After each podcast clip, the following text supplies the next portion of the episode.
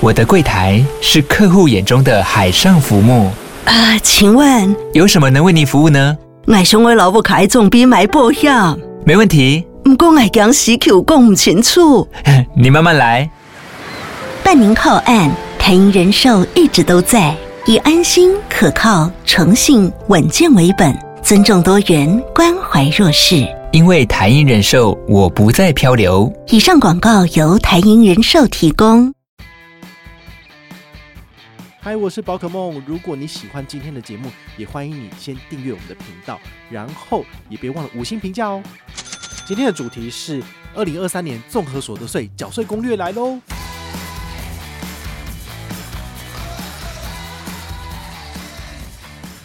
有的时候有一些银行送给你的那些什么年度扣缴的税单，它有时候可能是用 email 加上附件的形式帮你做加密起来。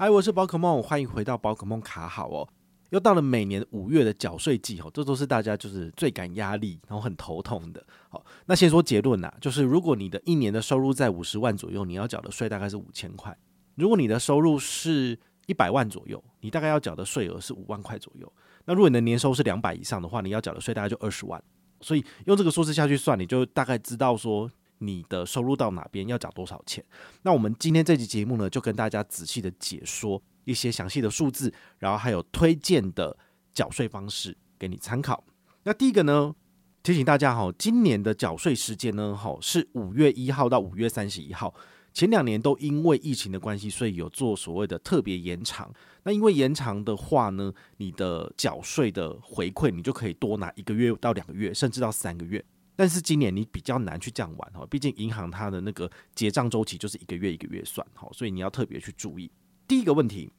免税额跟标准扣除额在二零二三年其实是有变动的。第一个，比如说免税额度的部分，这个一般民众的免税额度去年好是八万八，但今年就调升到九万二，也就是说你的年收入如果是九万二以内的话呢，你是不用缴税。好，所以这个免税额是每个人都有的。好，所以你的年收入在这个数字以内都是不用缴的。如果你是七十岁以上的长者，你的免税额呢是十三万二调升至十三万八，这什么意思呢？就是说，如果你有抚养你的爸爸或妈妈的话呢，这个免税额是灌在你身上的，所以你可以不用缴的税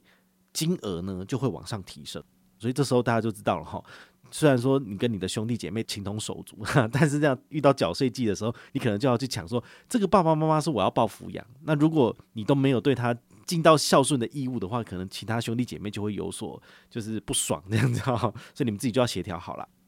标准扣除额的部分呢，哈，单身族是每一年目前呢是调升到十二万四，好，那如果你是配偶的话，就是二十四万八嘛，就乘以二，好，所以你们如果是结婚的人的话呢，就要去思考一下，你们两个人相加的一年的赚的钱，如果有超过这个缴税集聚的部分，那你们还是分开报税比较好。啊，如果你是统一报税的话，比如说先生年收两百，太太也很厉害，年收也两百，加起来就四百万，所以你们要被课的税就会很多。那我建议你就是分开，好是比较好的。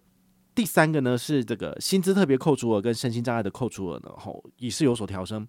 调升到二十万七，哈，比去年多调升了七千元，哈，所以就是说我们的这个物价一直往上调涨，然后我们的薪水也往上调涨嘛，而薪水可能没有，但是呢，名目的部分呢，好就是有往上调涨，所以缴税的这个额度，好免税的额度也有往上调升。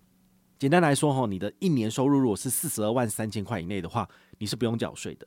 但是呢，如果你有就是接一些额外的业配啊，或者是你有一些业外的收入，但是他有给你预先扣税的部分。好，那你就一定要报税才能够拿到退税。如果你都没有报的话呢，那个政府是不会理你的。好，所以我建议大家就是还是要诚实报税，每年都要按时缴税这样子。那再来就是我们国内众所税的课税呢，是采取这个集聚式课税。好，那它的课税门槛就是五趴、十二趴、二十趴、三十趴、四十趴。好，那你的收入净额，好，就是零到五十六万以内的话呢，是会五趴的税率；五十六万到一百二十六万是适用十二趴税率。好，这也是为什么刚刚讲的五十万左右，你的缴的税额就是大概是三到五千左右。但如果你是一百万的收入的话，不是只有五趴而已。你某些集聚就是你的收入五十六万到一百二十六万这个区间的数字是要乘以十二趴的，好，就是累进税率的部分。所以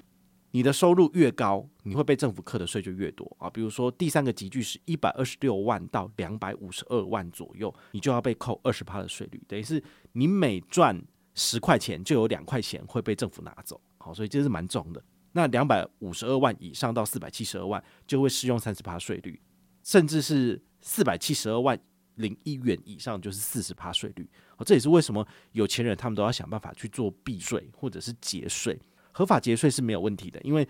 透过合法的节税的话，你要缴给政府的税金可以大幅度的降低。所以为什么会有很多的私人公司会成立所谓的慈善基金会？好，那这些慈善基金会他把他的钱捐进去之后，他可以抵税，他不用缴那么多。但是那个基金会还是他自己的，所以呢，他还是可以拿来干嘛？有些人就把它拿来买名车、名表，然后呢，或者是游艇，那都是他自己的钱啊。好，所以这也是一个很聪明的做法。但是我们。这些穷鬼啊，当然就不可能会遇到这问题。年收都没有破两百，怎么可能需要烦恼这问题呢？对不对？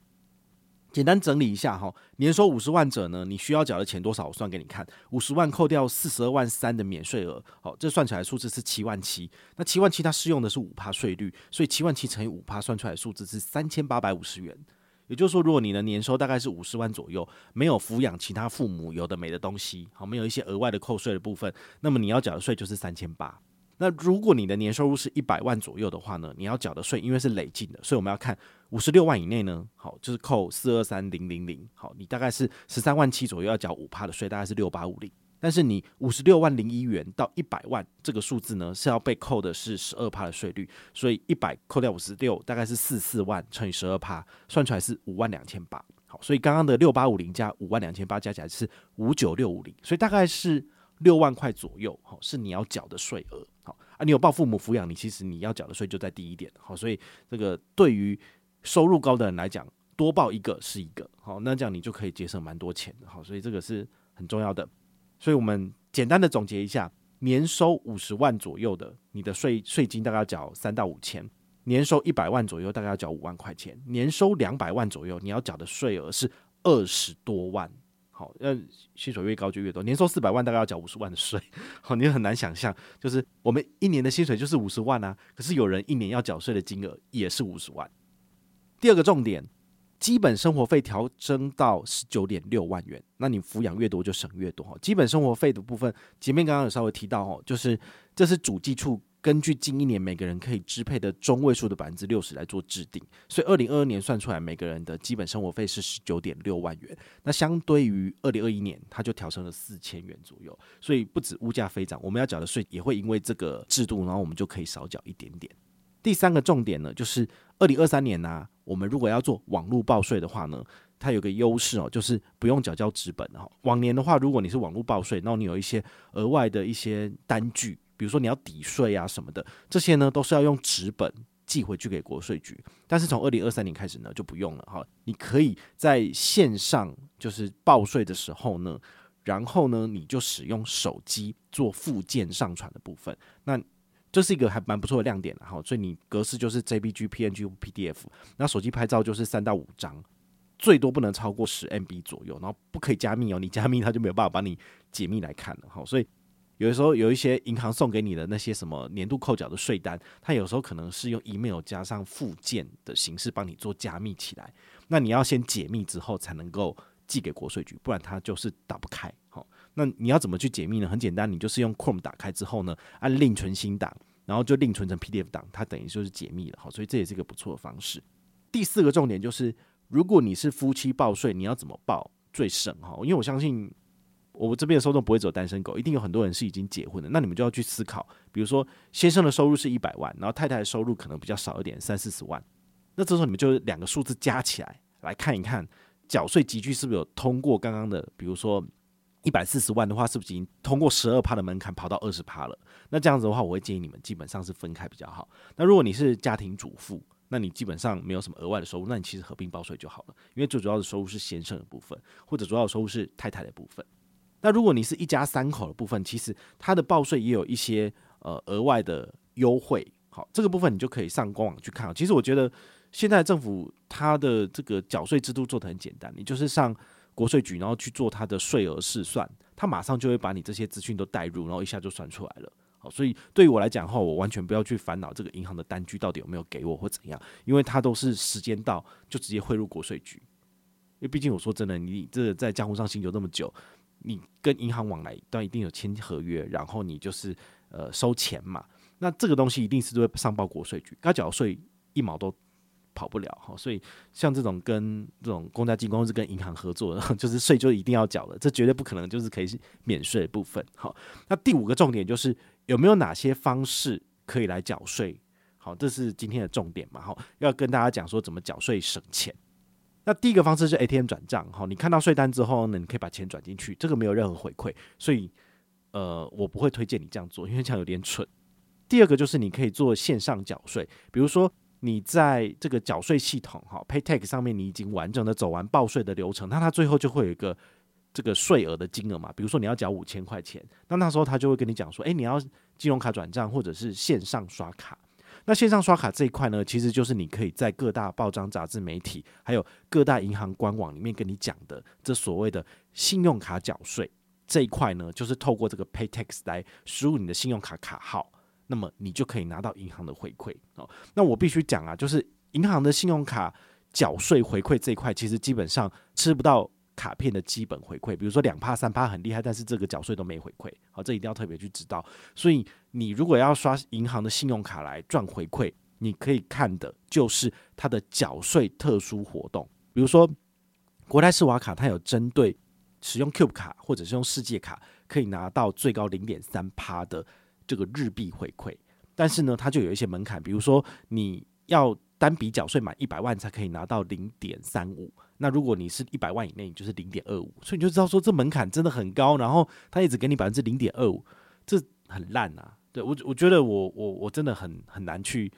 去拿到这个回馈，我觉得这才是太不吸引人了。那如果你是他的财富管理贵宾，比如说你放三百万跟他往来，你是他的财管贵宾，那么你只要单笔满三十万以上，你就可以拿到零点三八的日币回馈。我想说零点三八这也没有多厉害啊，就是有必要这样子讲嘛？但是说真的，也许他们的缴税大户非常多，所以他没有办法把这个回馈设定的太高，不然他们会亏太多钱。毕竟这个缴税服务就是左手进右手出，他们根本是没有赚的，所以他只是提供一个 bonus 的服务。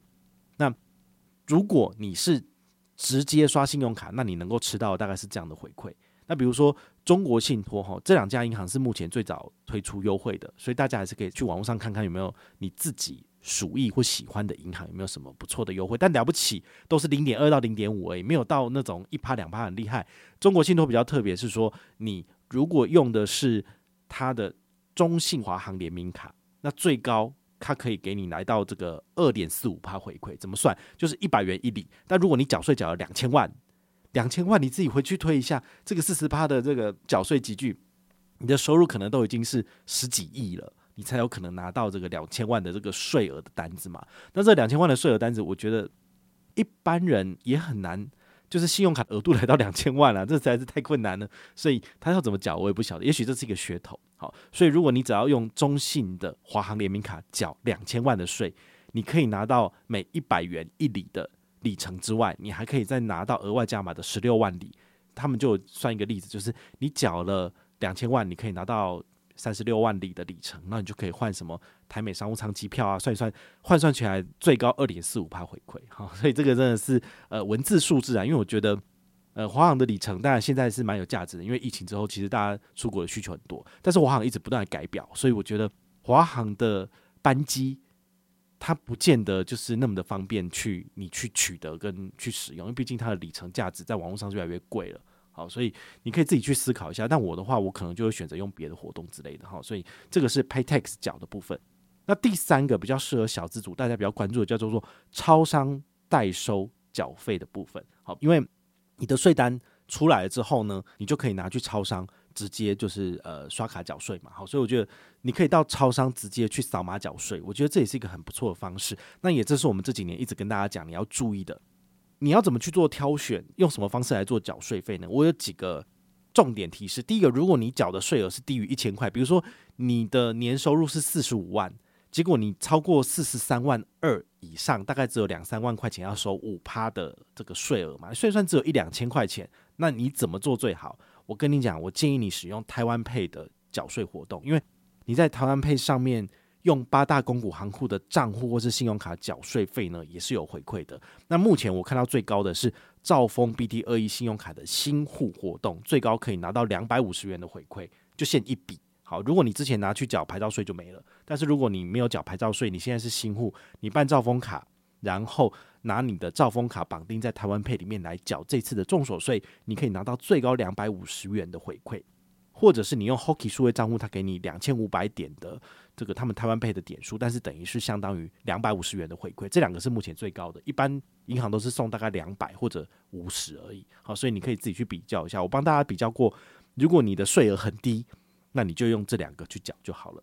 那网络上有人教你说，台湾配反正你可以缴一笔嘛，你就是拆个一单，然后呢缴个最低赚个这个两百五。我就 OK，那你剩下的余额，比如说你要缴两千块，你拆了一块钱出来缴，你剩下的一九九九元，你是不是还可以用其他的方式搭配？可以，但是我觉得这个有点太麻烦了。如果你的时间跟精力更有价值，你可以拿来做其他更有意义的事情，比如说看书增加本质学能，而不是要去追求这个蝇头小利的部分。好，但你要这样做完全是没有问题，因为这是完全合于活动规定的。好，那如果你的缴税金额大概是。三千、五千、七千左右的话呢，那你可以用一个方式哈，就是在超商使用行动支付缴费，可以吃到卡片的回馈。好，这个是大家应该是蛮在乎的。比如说，我们已经讲半年的国泰世华 Cube 卡，它的 iCash 自动加值，每个月呢可以刷两千块钱拿两百点的 Open Point 点数，这样是不是就十趴回馈？所以就很好啊。那如果你的信用卡账单是比如说在十五号结账，那五月十五号以前你可以缴一笔，五月十六号以后你可以再缴一笔，那这样你的缴税额度是不是就可以来到四千块？刷四千块拿四百点，十趴回馈，诶，我觉得这就蛮不错的。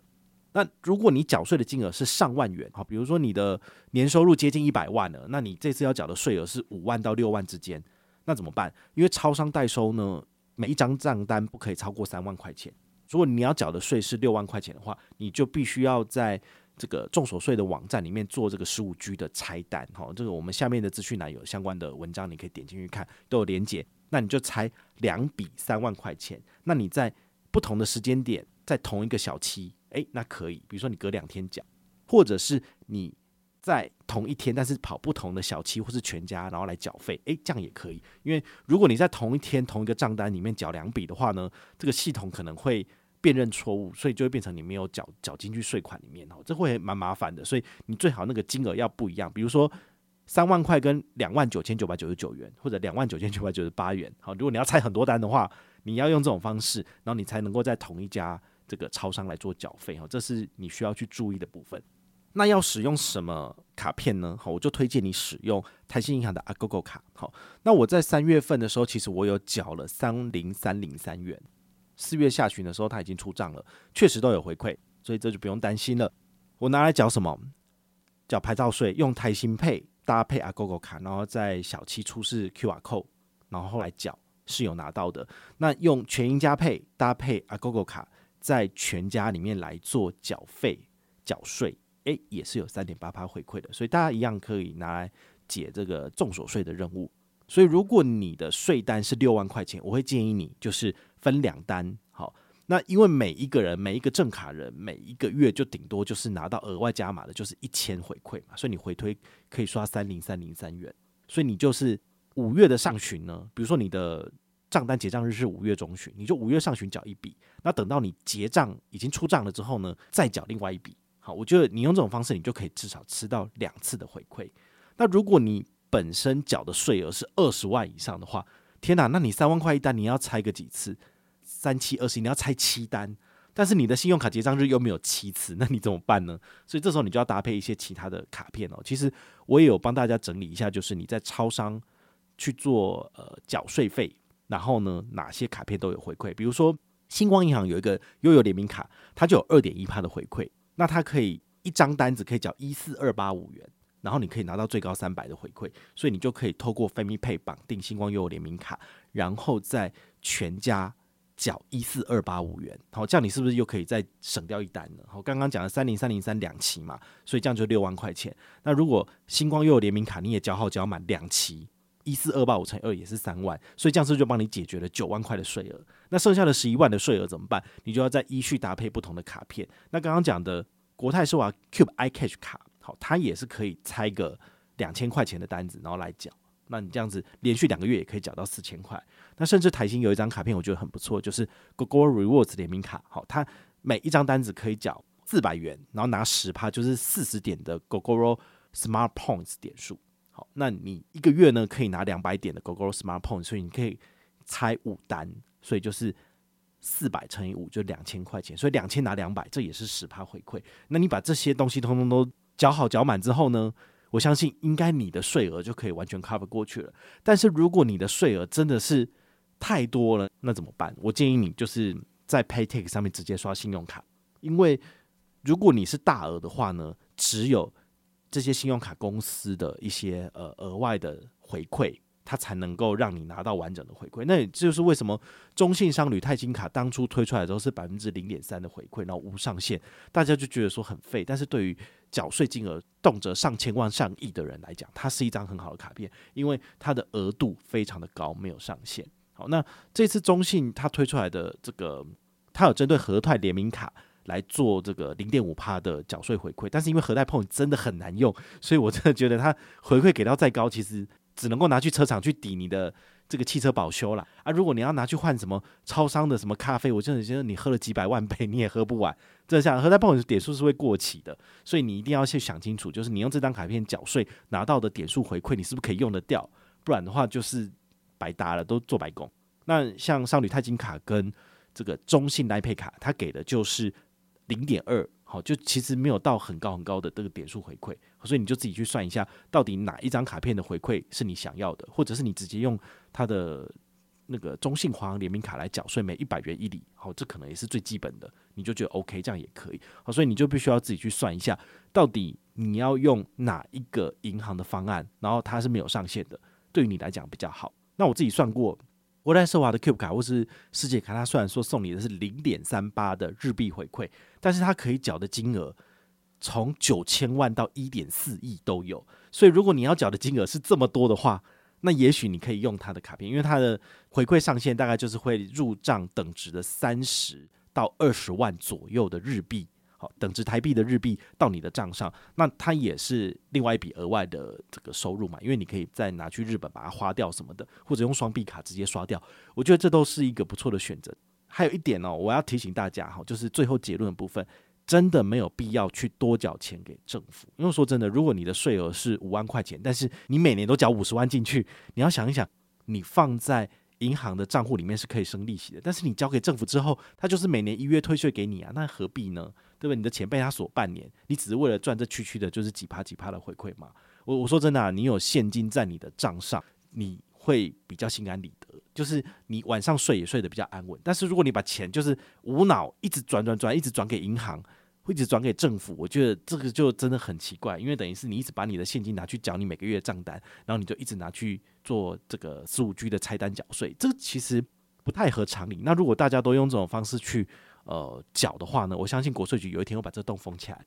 所以大家都没得玩了。好，是这个样子。好，那为什么数据可以让你做拆单缴税？原因它是方便我们这些消费者可以就是在超商缴费的部分，因为总是会有人五十万嘛，那五十万他就要抄一个二十几单，他其实也是蛮辛苦的。但是没办法，他这是方便我们民众去使用。但如果大家都滥用的话，就是你。一年到头从一月份到十二月份都一直在缴税，那就会有点奇怪，好，所以一下子一大家就知道了嘛，好，数据它是可以从头拆到尾，不是只有缴税季可以拆，而是从一月份拆到十二月份都可以缴，所以这时候大家就会想啊，哎呀，我一年缴的税也不过才多少钱而已，所以我就想要每个月通通都来把银行的回馈赚好赚满，然后全部都一直刷进去，那我觉得这真的是蛮愚蠢，因为这东西它也没有办法拿来当做是你的财力证明啊，对不对？好，你你你退税也就是一年才退一次我觉得这样就有点不划算了，哈，所以我相信大家应该都是理智的，所以你只要在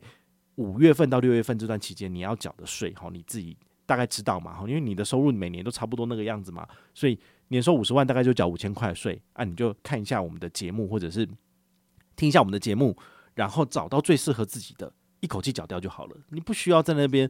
就是拆个这个这个满天飞的账单，然后到时候还在担心说，哎呀。我这次缴了一百万进去，但是国税局他只有收到五十万，那你剩下五十万跑到哪里去了？不知道，然后你还要自己那边追，那也是很麻烦的。好，所以拆单也会增加人家作业的困扰，所以就是呃适可而止。好，拆到适合自己的这个缴税的金额，缴好缴满，刚刚好就好了，不需要就是为了赚回馈而去，呃，这样子去滥用这样的系统，那这样子以后可能大家都没得玩了。好，那就是大家还是要特别去注意啦。好，也希望今天这期节目对你有所帮助。